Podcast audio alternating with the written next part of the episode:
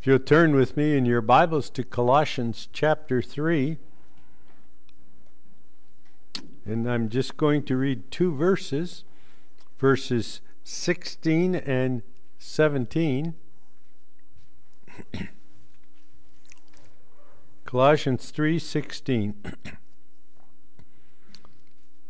Let the word of Christ dwell in you richly in all wisdom, teaching and admonishing one another in psalms and hymns and spiritual songs, singing with grace in your hearts to the Lord. And whatever you do, in word or deed, do all in the name of the Lord Jesus, giving thanks to God the Father through him. Now, if you'll turn to the book of Ephesians,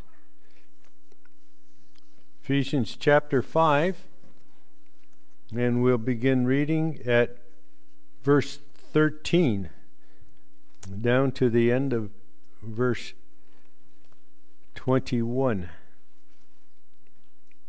Ephesians chapter 5 and verse 13. But all things that are exposed are made manifest by the light, and whatever makes manifest is light. Therefore, he says, Awake, you who sleep, arise from the dead, and Christ will give you light. See then that you walk circumspectly, not as fools, excuse me, but as wise, redeeming the time, because the days are evil. Therefore, do not be unwise, but understand what the will of the Lord is.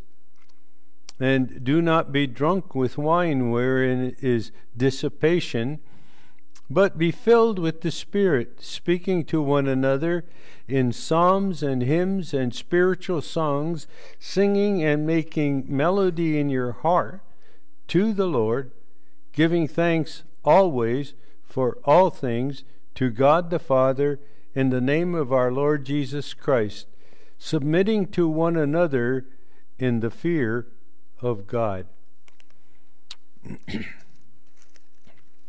Let us look to the Lord in prayer for guidance this morning as we look into His Word.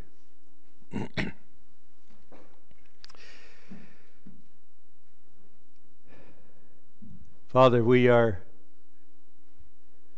people who, as Paul said, we are not sufficient in and of ourselves, but our sufficiency is of God. Help us to draw upon that sufficiency this morning as we look into your word, that our hearts and minds might be focused toward you, toward the truth, toward what you would have us know, that we might be challenged and exhorted and strengthened as we look into your word. Holy Spirit, you be the guide. Guide my thoughts and my words. Guide the reception of your word in the hearts of your people. And may we go from here strengthened with all might in the inner man to the glory of your name, we pray. Amen. Let me just give you a quick uh, rundown again of where we've been in Colossians uh, so you know where we are and where we may be going. and uh, uh, we found uh, that there are 15 commands in this third chapter, and obedience to the commands of God are done through a relationship with Him. It's re- what I call relational obedience. Jesus says, If you keep on loving me, you will keep my commandments. Then we looked at the first verse and we found what I call find fellowship with Christ. Find fellowship with Christ. And Apostle reminds us that because we have been raised with Christ, we should be continually seeking Him seeking him where he is seated in his majesty and authority at the right hand of God. And then we looked at verses 2 through 4, uh, which I entitled Fix Your Focus Properly. And uh, he said, Have a mindset on things above and not on things on the earth. Why? Because you died with Christ. You died together with Him. And if you have died together with Him, then the focus of your life should be heavenward and not on this earth, living for this world and the things of this world. And uh, let me underscore again I'm not saying that you're not supposed to have a job and go to work, and all those things are important, but uh, those shouldn't be the focus of our life. Our focus should be on the heavenly things. And then in verses uh, 5 through 7, we saw the third command to flee former sins. And we'll be coming back to that one in a little bit as, as we uh, go on in our message this morning. The sins that held us when captive, when we were without Christ, we should be leaving those far behind. And then he gives us a list of things in verse 8 that we should forsake attitudes and, and actions in, in our life that we should be leaving behind because of who we are as, as believers. And then we looked at verses 9 through 11, uh, where I, I, which I entitled Flee, Free Yourself from a Foul Tongue. And uh, one, one of the greatest problems I've found in the church is the bad use of tongues. And people begin gossip and problems, and they arise. And he says, Don't let that happen. Let your tongue be controlled by your relationship with God because you have died to those kind of things and you are alive now in Jesus Christ. and then we looked at verses 12 through 15, and it's what I uh, called formal fro- flock frocks of yours. Uh, God has provided a robe of righteousness for us.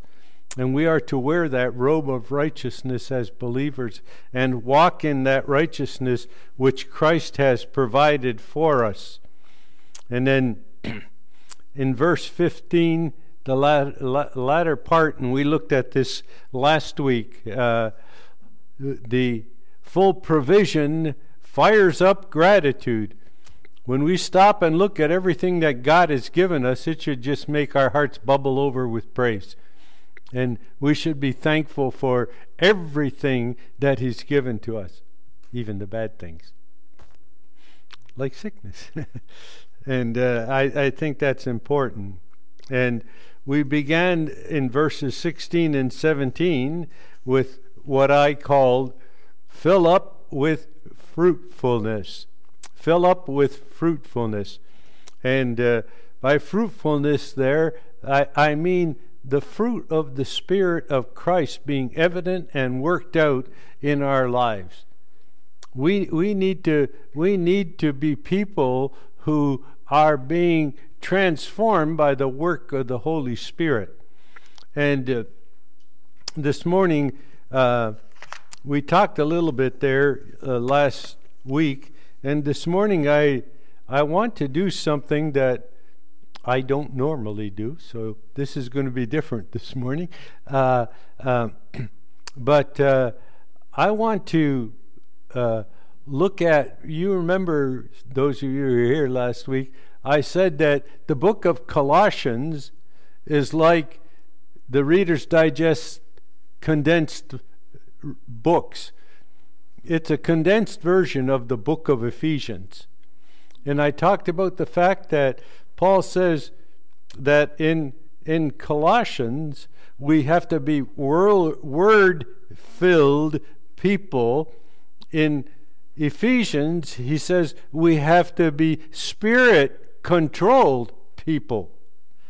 And uh, uh, those two things are, are vital to each other.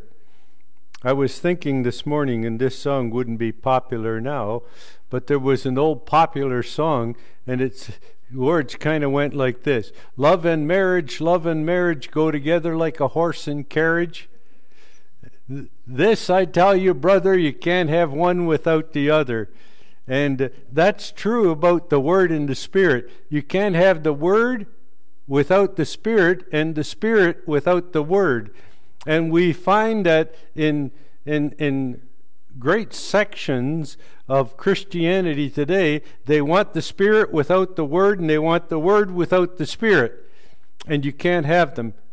You can't have one without the other. And so, what I'm going to do this morning is take you back to the book of Ephesians and show you how it ties together with the book of Colossians because it is, uh, they are both the same, except sometimes the language and pictures are different.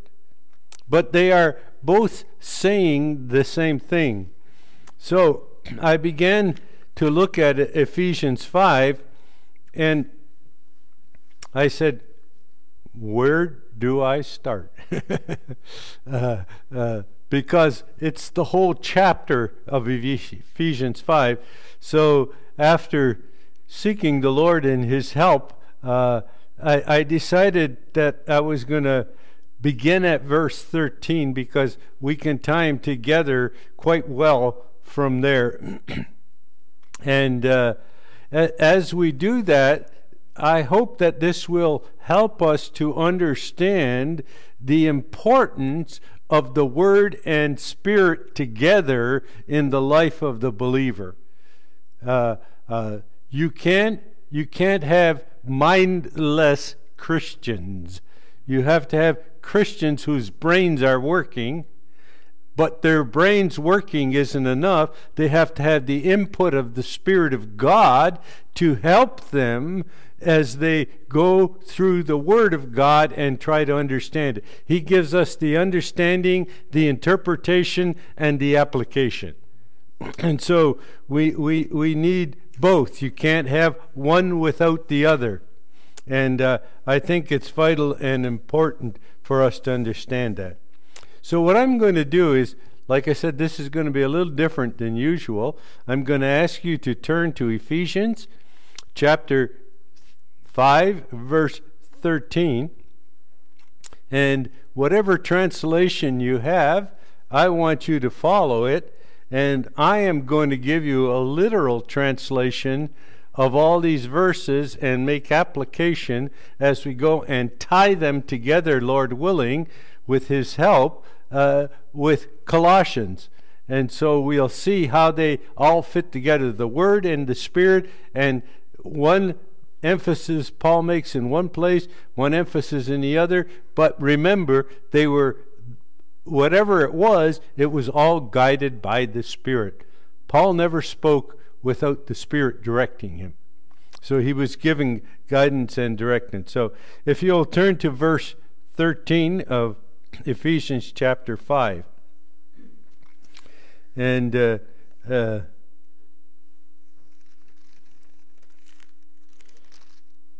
I guess I should turn there too.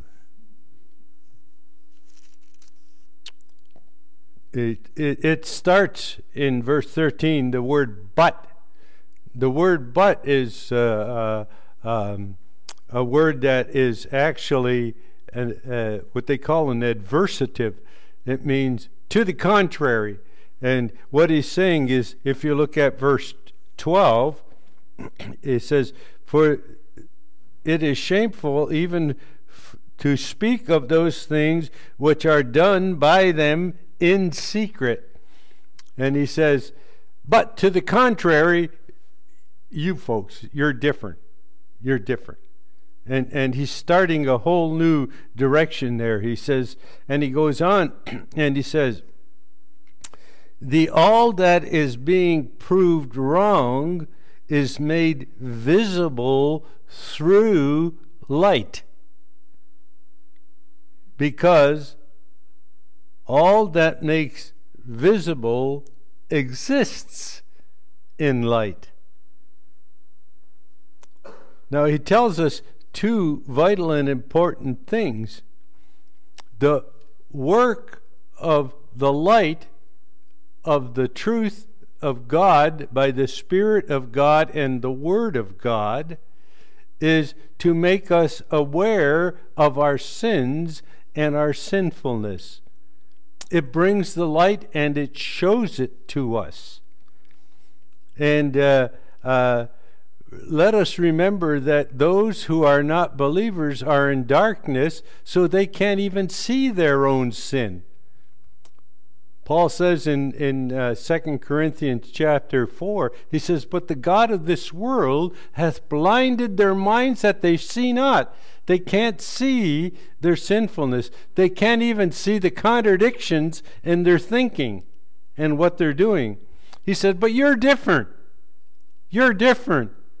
You have the light. You have the light. And because you have the light, you know what your sins are. You understand it. You have the light. But those people don't. And then in verse 14, he goes on and says, Therefore, that is because you have the light, he says, Raise yourself up. That's a command. It's not an option for us as believers. We all have to do this. We have to raise ourselves up. You, the sleeping one, also stand up out of the corpse. he says, You're a dead corpse laying, but stand up. You've been raised again. Stand up. Stand up. And that's another command. He said, Also, the Christ shall appear to you.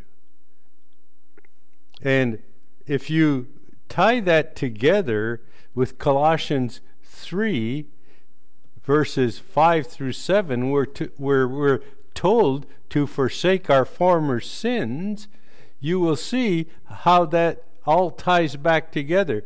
He says, all those things that God has enlightened you as your sins, you have to flee from those. You have to just stop it. And you, you see, Paul's using a little different language here in Ephesians, but he's saying the same thing. You have light, so you know what your sins are. Get out of them, get rid of them. Stand up, stand up, and go ahead. And then we become very much aware that this happens how? By the Word and the Spirit. By the Word and the Spirit. The Spirit enlightens our minds and hearts through the Word of God, and we know what our sin is, and we are to flee from it. We are to go in the opposite direction. And we are to stand up against it. And then, what is the outcome of all that? Notice what he says. Also, the Christ shall appear to you. You will understand the things of Jesus Christ in a way you never knew them before. See, the, the more you're willing to deal with sin in your life, the more you will be growing in understanding of Christ through the Word and the Spirit.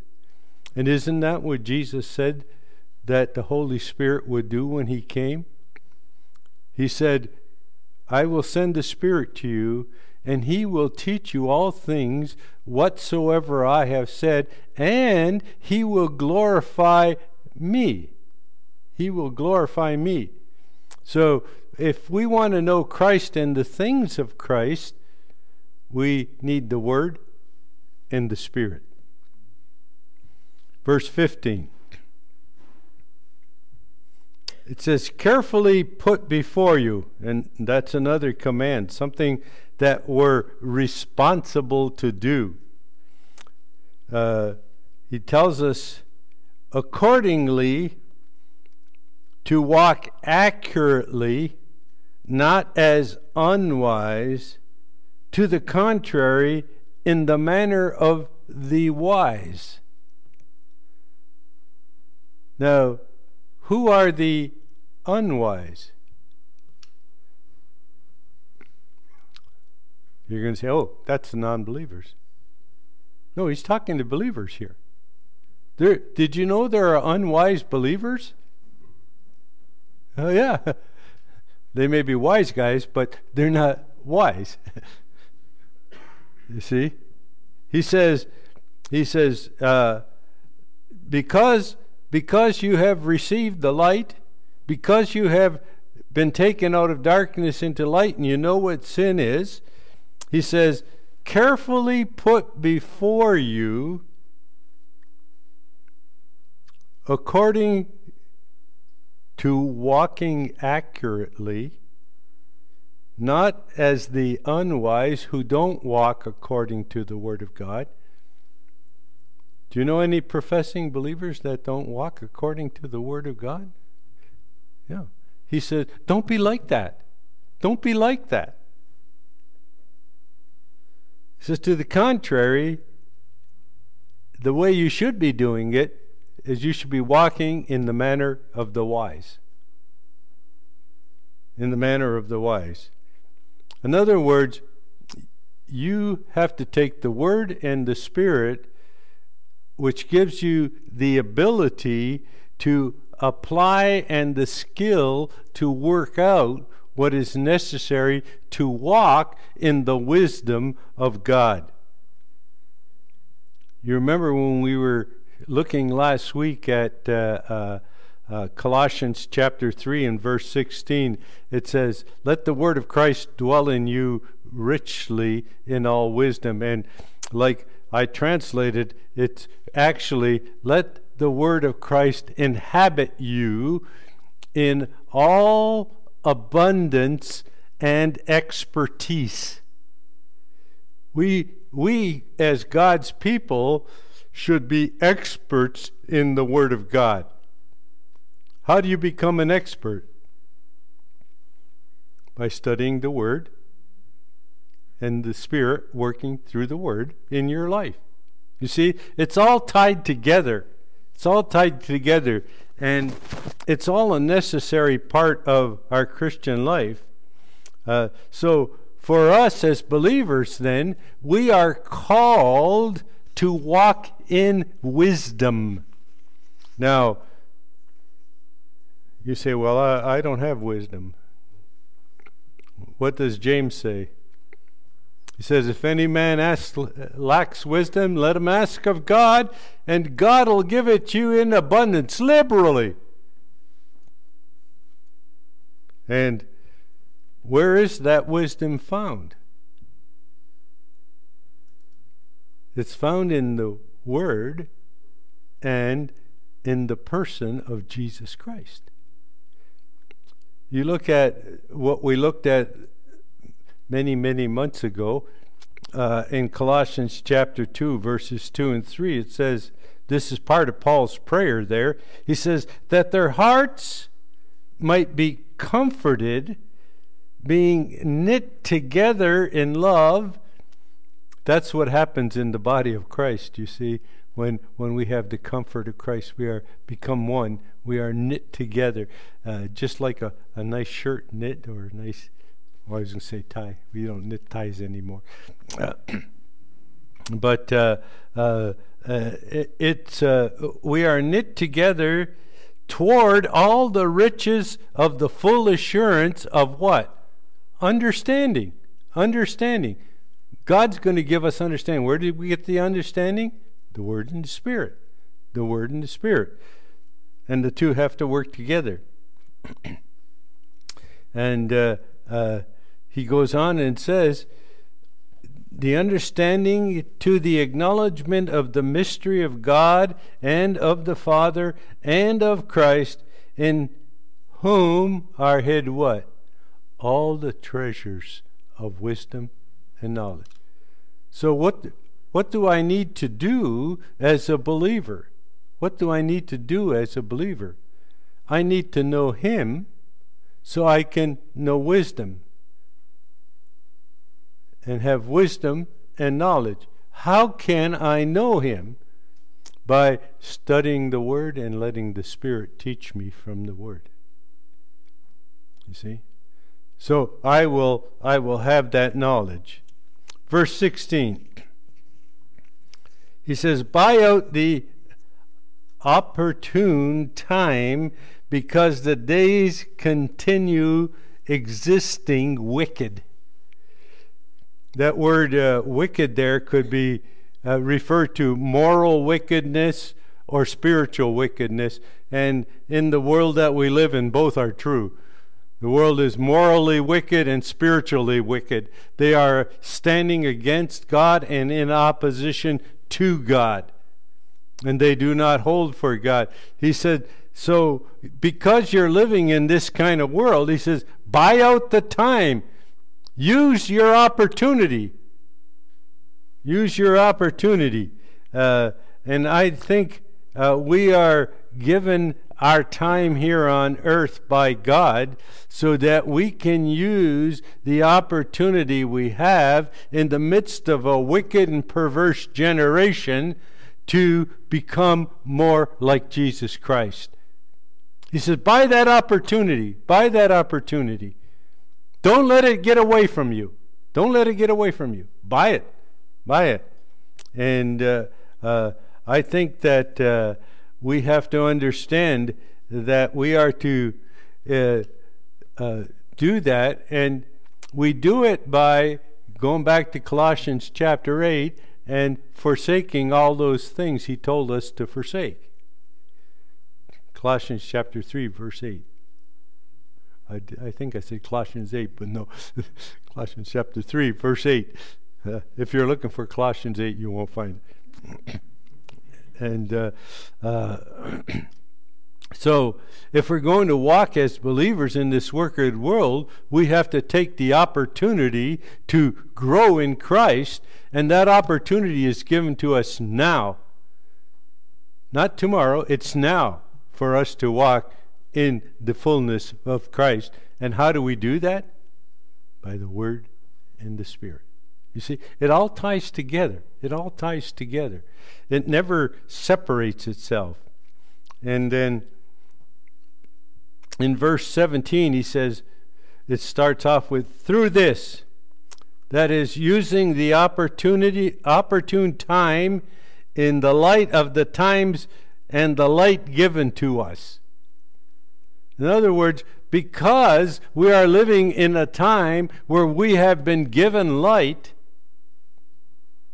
we better use our time properly. We better use our time properly as believers. And doesn't that go back to uh, our second uh, uh, command that we saw in the book of Colossians? Set your affections on, um, or have a mindset on things above. And if if we're if we're worried about this world, and I think I, I, I get caught up in it. I don't know about you. Maybe you're better than I am. But uh, uh, I, I get caught up in worrying about what the government's doing, what they're doing with these vaccines, what they're going, where, where they're going, and I spend all my time worrying about that when I should be using my time, this opportune time, in the Word and by the Spirit to grow more Christ-like. And we get so tied up in this world. We get so tied up. And our mindset should be well, the bridegroom is coming. I better get my gown on here and get ready for the wedding. Because he is coming. I don't know when. I'm not a prophet, so I can't tell you that. But he's coming. He's coming. And he knows when and we better get ready. That's, that's why John says in First John, he says, He that hath this hope in himself continues purifying himself even as he is pure. You see, and so uh, our job, our job is to uh, uh, use this opportune time and notice what he says. Through this, do not exist without understanding. Do not exist without understanding. In other words, uh, excuse me for this paraphrase here, but don't be a stupid Christian. Be a smart Christian. How do you become a smart Christian? Through the Word and by the Spirit. You see? If you're not in the Word, you're not going to become a smart Christian. That's all there's to it. That's all there's to it. So, he says, don't be, uh, don't exist without understanding. And by the way, that's a command. That's not an option in our Christian life. It's a command that we have to obey. He says, What the pleasure, that word pleasure or inclination, belonging to the Lord is. He says, You have to find out from the Word and by the Spirit what, what Christ wants for us, and then follow what Christ wants for us. Does that make sense? That's what he's saying here. And uh, what what is what is the will? What is the inclination? What is the purpose of God for us? In in um, Romans eight twenty nine, the apostle Paul says, "To those who are the called, he has determined that they should be conformed to the image of his Son. That's the inclination, that we should become more Christ like all the time. And in, in uh, Thessalonians, 1 Thessalonians chapter 4, verses 3 and 4, he says, This is the will of God Enjoy yourselves in this world and have a good time. no. he says, This is the will of God, even your sanctification. By the way, that word sanctification probably could be better translated your holiness. Your holiness. God's interested in you becoming a holy person. He wants you to become a holy person. That you should abstain from fornication that every one of you should know how to possess his vessel or his body in holiness and honor or respect. You should respect your body. Paul tells us in 1 Corinthians chapter 6, uh, I think it's verse 19 or 20, he says, For your body is the temple of the Holy Spirit, and God dwells within you. We, we should have respect for our bodies and treat them as vessels that belong to God so that we can use them for His glory. And how do we do that? How do we learn that? Through the Word and through the Spirit. You see, as He teaches us. Verse 18.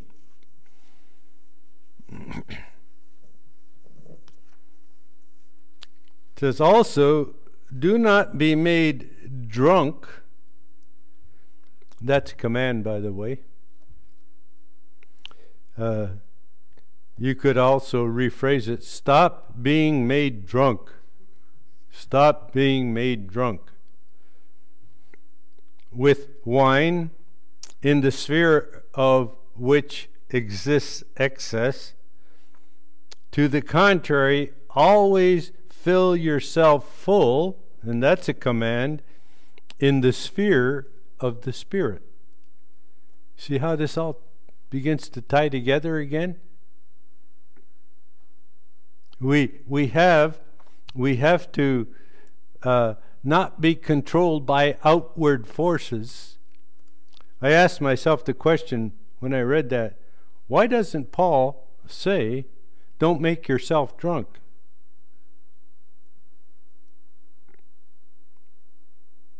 Did you ever think about that?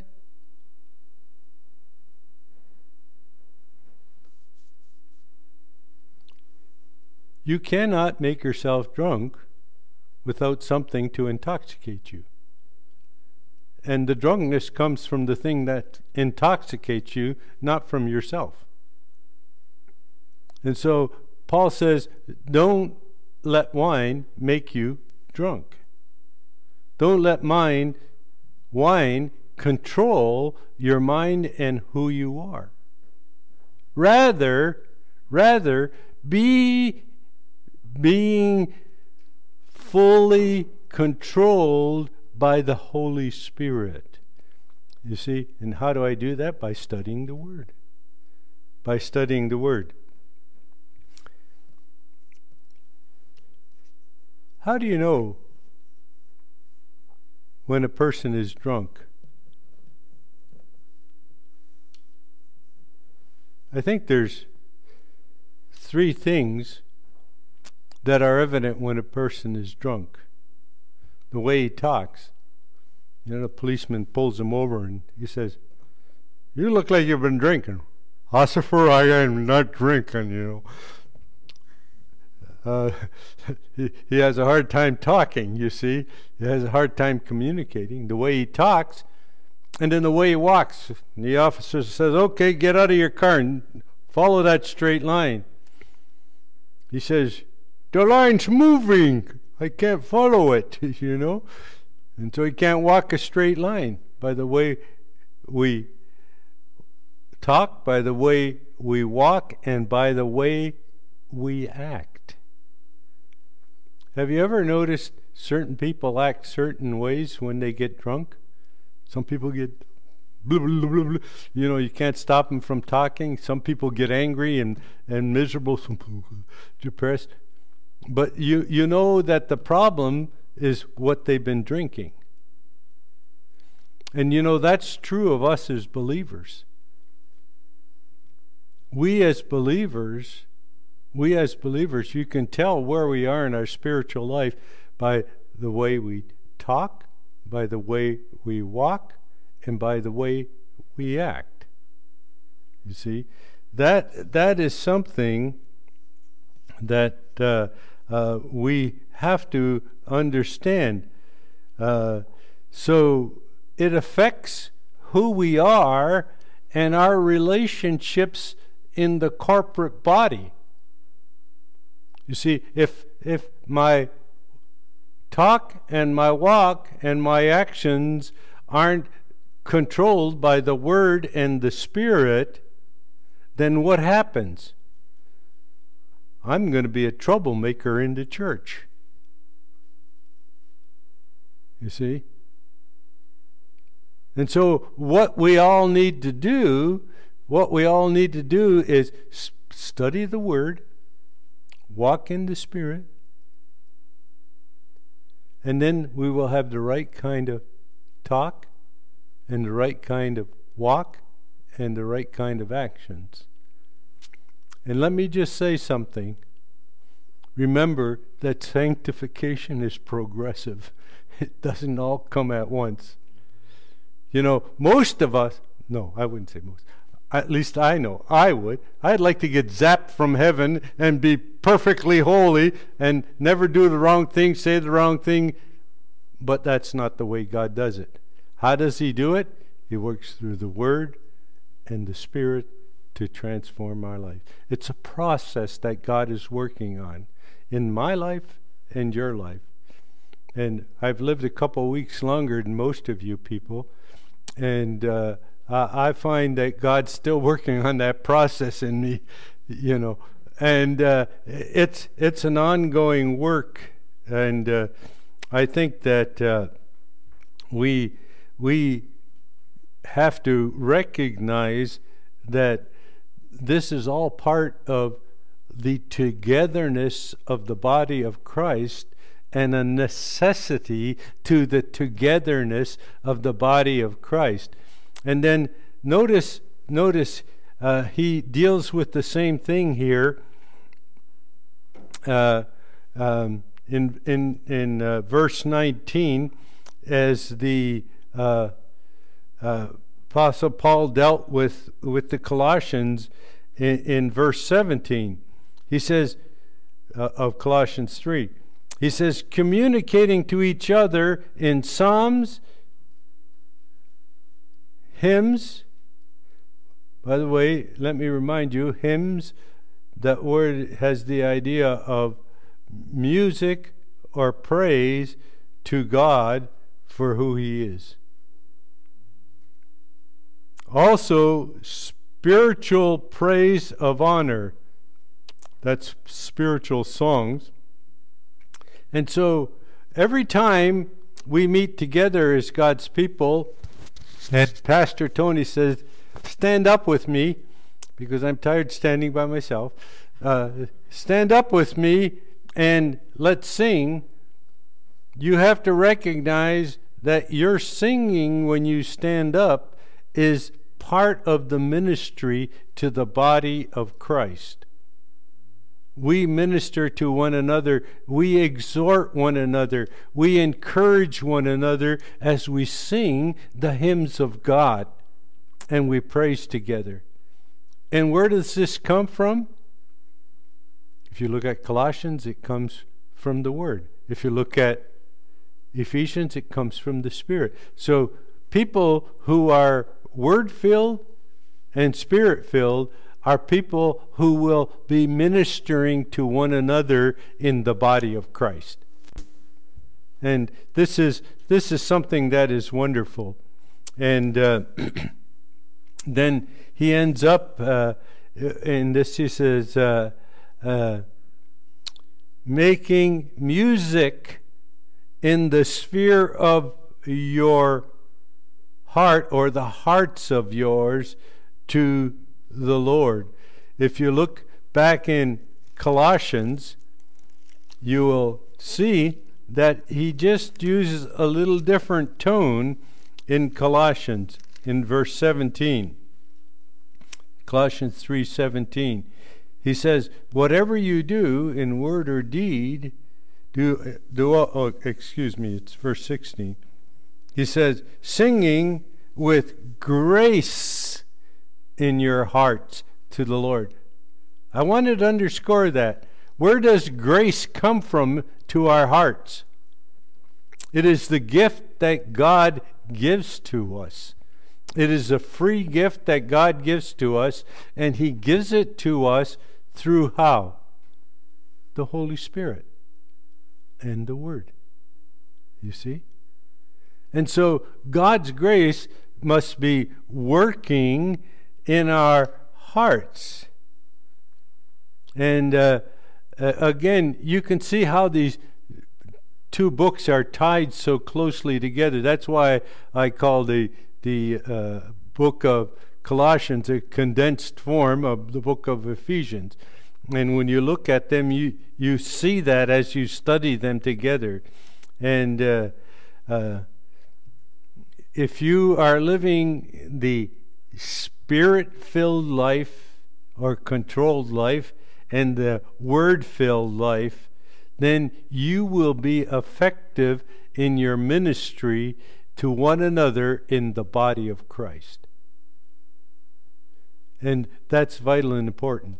And and we should we should be ministering to one another all the time in in our worship times together. Worship is a ministry to one another. And uh, uh, the other thing here that I think it's in, important for us to understand, we are our hymn, hymnology is to be focused on God. Did you notice that? We sing where? To the Lord. We sing to the Lord. Have you ever noticed that a lot of the modern hymnology is focused on me and what I get and what I have and who I am and all that? We should we should be focusing on the Lord. Doesn't that take us all the way back to Colossians 3 1? You see, he says, Because you have been raised with Christ, keep seeking Christ where he is at the right hand of God. And I think that we have to thank God for some of this great hymnology that was written years ago, and some even in the past uh, 50 years, that focus on giving praise to God for all He has done and all He has uh, provided for us. And uh, then the other thing that we see in this verse is that true edifying worship, true edifying worship comes from the heart. Comes from the heart. And that's both in Colossians and in Ephesians. Singing and praising God. How? With your heart. You see, the issue is am I am I praising God because that's what I'm supposed to do? Or am I praising God because I have a heart filled with the Word and Spirit? And God is interested in the latter. He wants a heart that's controlled by the grace He puts there through the Spirit and the Word so that we can praise Him properly. And uh, let me just translate Colossians 3:17 for you. Colossians 3:17 it says, "Also whatever you do, A.T. Robertson, the Greek scholar, he uh, translates it like this Everything, whatever you do. I like that. Everything, whatever you do. Everything, whatever you do. Uh, in the sphere of intelligent discourse. Um, I don't know if you're. How many of you have, have ever heard the word logos? Yeah, everybody. Do you know what the word logos means? Intelligent discourse. Where, where did, why was Christ given the name, the Word? Because he was the intelligent discourse of God communicating God's truth to us. You see? And so his discourse was intelligent because it came from God directly to us. And so that's why I translate it here intelligent discourse or performance, all in the sphere of the Master Savior's character. The word name means, means character or reputation. And everything we do, we should do under the control of the Word and under the control of the Spirit. But everything we should do should proceed from the character of Jesus Christ and who He is, and we get to know that through the Word and the Spirit, you see. And so he says, being grateful to God, being grateful to God through Him, that is Christ. Again, notice the direction is always gratitude towards God. Always gratitude towards God. Why? Because He is the initiator and provider of all things. And so we have uh, uh, all of this if you look at Ephesians 5:20, you will see the same thing. It says in both of these the emphasis emphasis is gratitude. How is your heart? How is your attitude of gratitude? That comes from the Word of God. That comes from the Spirit of God. That comes from always looking to God for direction. Jesus said in John 15, 17, If you abide in me and my words abide in you, you shall ask what you will, and it shall be done unto you. Herein is my Father glorified, that you bear much fruit. That takes us right back, doesn't it, to where the title that I've given to this section of fruitfulness. God's interest in fruitfulness. Who produces the fruitfulness? The fruit of the Spirit is the work I do to accomplish. Right? No. It's the fruit of the Spirit, not mine. He produces it. How does He produce it? Through the Word. Through the Word. Through the Word. So I have to be in the Word. And, and so. Um, we need to we need to be people who are students of the word. I think most of you here today can probably quote 2 Timothy 2:15. It says, "Study to show thyself approved unto God, a workman that needeth not be ashamed, rightfully dividing the word of truth." Let me give you a literal translation. That word studying is, uh, uh, in, in my perspective, not a good word because the Greek word there is be diligent. Be diligent. It's a command. Be diligent, having presented yourself approved as acceptable to thee, God, a laborer unreproachable, handling skillfully or correctly the word belonging to the truth. And one of the things that God is looking for in each one of us is diligence in His Word, studying His Word. And uh, I, I, I, was I was reminded about, you know, the time people spend in devotions the oh this was back in may i got a, a, flyer from christian book distributors and they were promoting two books uh, a two minute de- devotion for men and a two minute devotion for women. Well in december they were promoting new books a one minute devotion for men and a one minute devotion for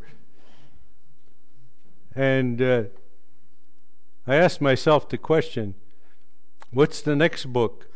How to Live Without Devotions? you know, and, and, and the scripture says we should be studying diligently the Word of God. We should be spending all kinds of time in the Word of God. So I asked myself the, the question what can I take out of my schedule that I can fill with the Word of God? What can I take out of my schedule that I can fill with the Word of God? That's pretty hard in a busy life, isn't it? Hmm, okay.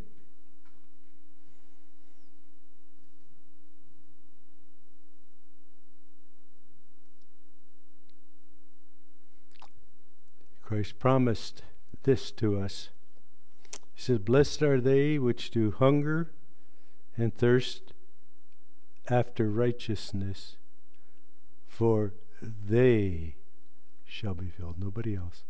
Those who hunger and thirst. Where do we get the hunger and thirst? From the Word and the Spirit. So, my question to myself is David, how hungry are you? How hungry are you for righteousness? And that's my challenge to you today. The Word and the Spirit are yours. Let's pray. Father, thank you for your Word and its richness and fullness.